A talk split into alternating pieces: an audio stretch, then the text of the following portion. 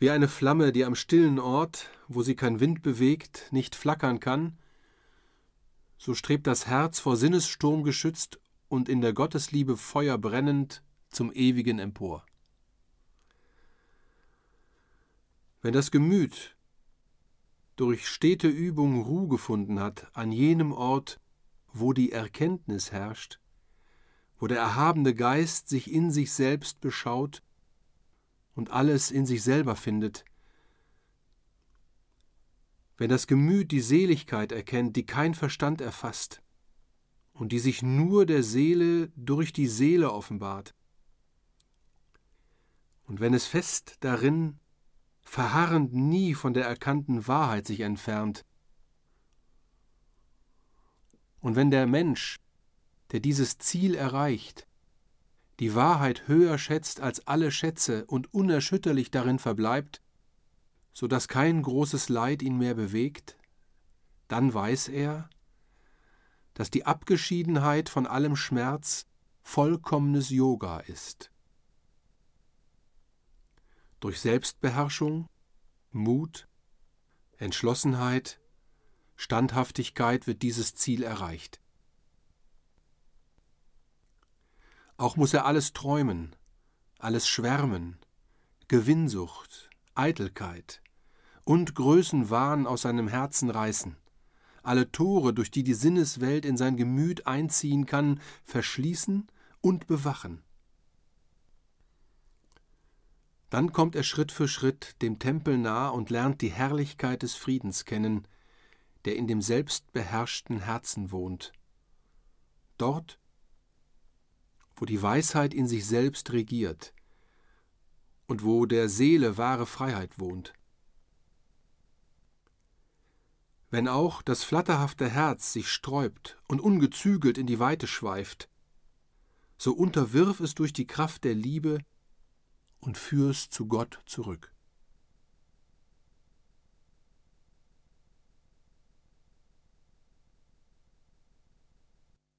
Es senkt sich nieder, die höchste Seligkeit in das Gemüt, wenn sich im Herzen, das an Gott sich bindet und frei von Sünde ist, kein Wunsch mehr regt.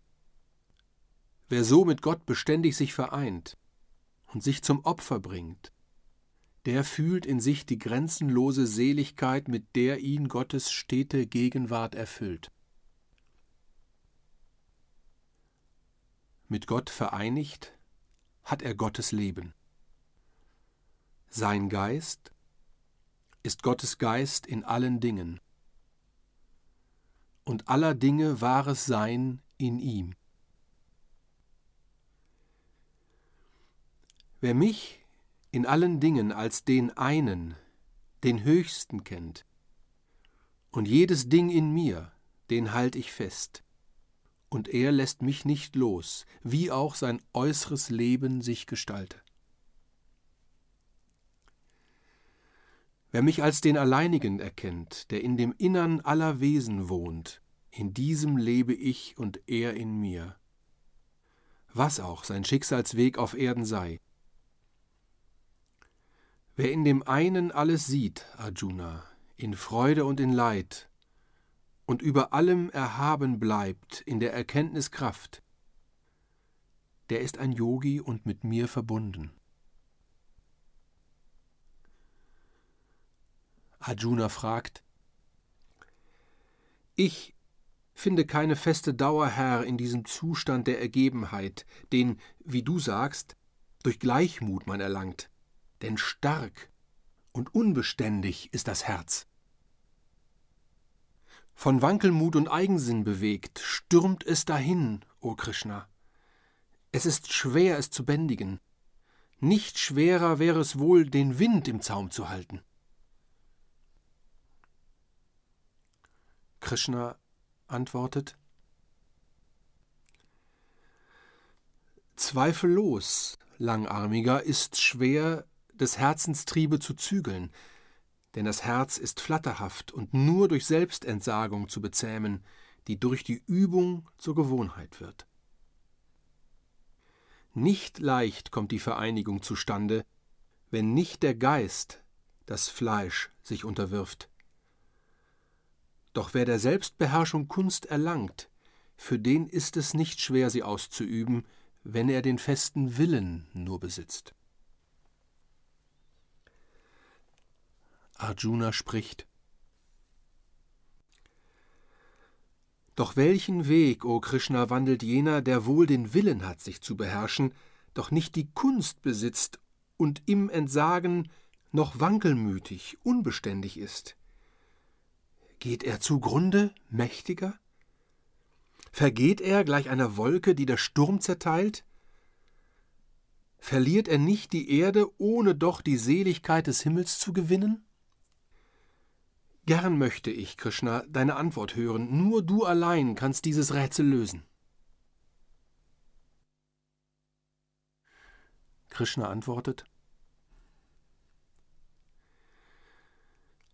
Zugrunde geht er nicht, Arjuna. In dieser Welt nicht und auch nicht in jener. Wer Wahrheit liebt, geht nicht den Weg des Bösen. Wer ehrlich handelt, der verdirbt sich nicht. Gelingt es ihm in diesem Leben nicht, zum höchsten Ziel völlig zu gelangen, geht er beim Tod in Indras Himmel ein, und ungezählte Jahre wohnt er dort, bis er aufs Neue in dieses Dasein tritt. Als Kind von edlen Menschen kommt er wieder, vielleicht als eines Yogis weiser Sohn. Doch schwierig ist es, eine solche hohe Geburt auf dieser Erde zu erlangen. So erntet er, aufs Neu geboren, dann, was in dem früheren Dasein er gesät. Er nimmt die Wanderung auf dem Weg zum Licht dort wieder auf, wo er sie unterbrach. Allein mit besserer Aussicht auf Erfolg. Das Hohe, das ihn vorher angezogen, zieht ihn durch seine Kraft aufs Neue an, auch wenn er nicht den dunklen Drang erkennt. Und wenn er dann von allen Sünden rein, aus allen Kräften nach Erleuchtung strebend, nach mancherlei Geburten endlich selbst ein Yogi wird, so öffnet sich vor ihm der höchste Pfad. Ein solcher Yogi gilt mir mehr als der Asketiker und mehr als alles Wissen. Höher steht er noch als jene, welche große Werke tun.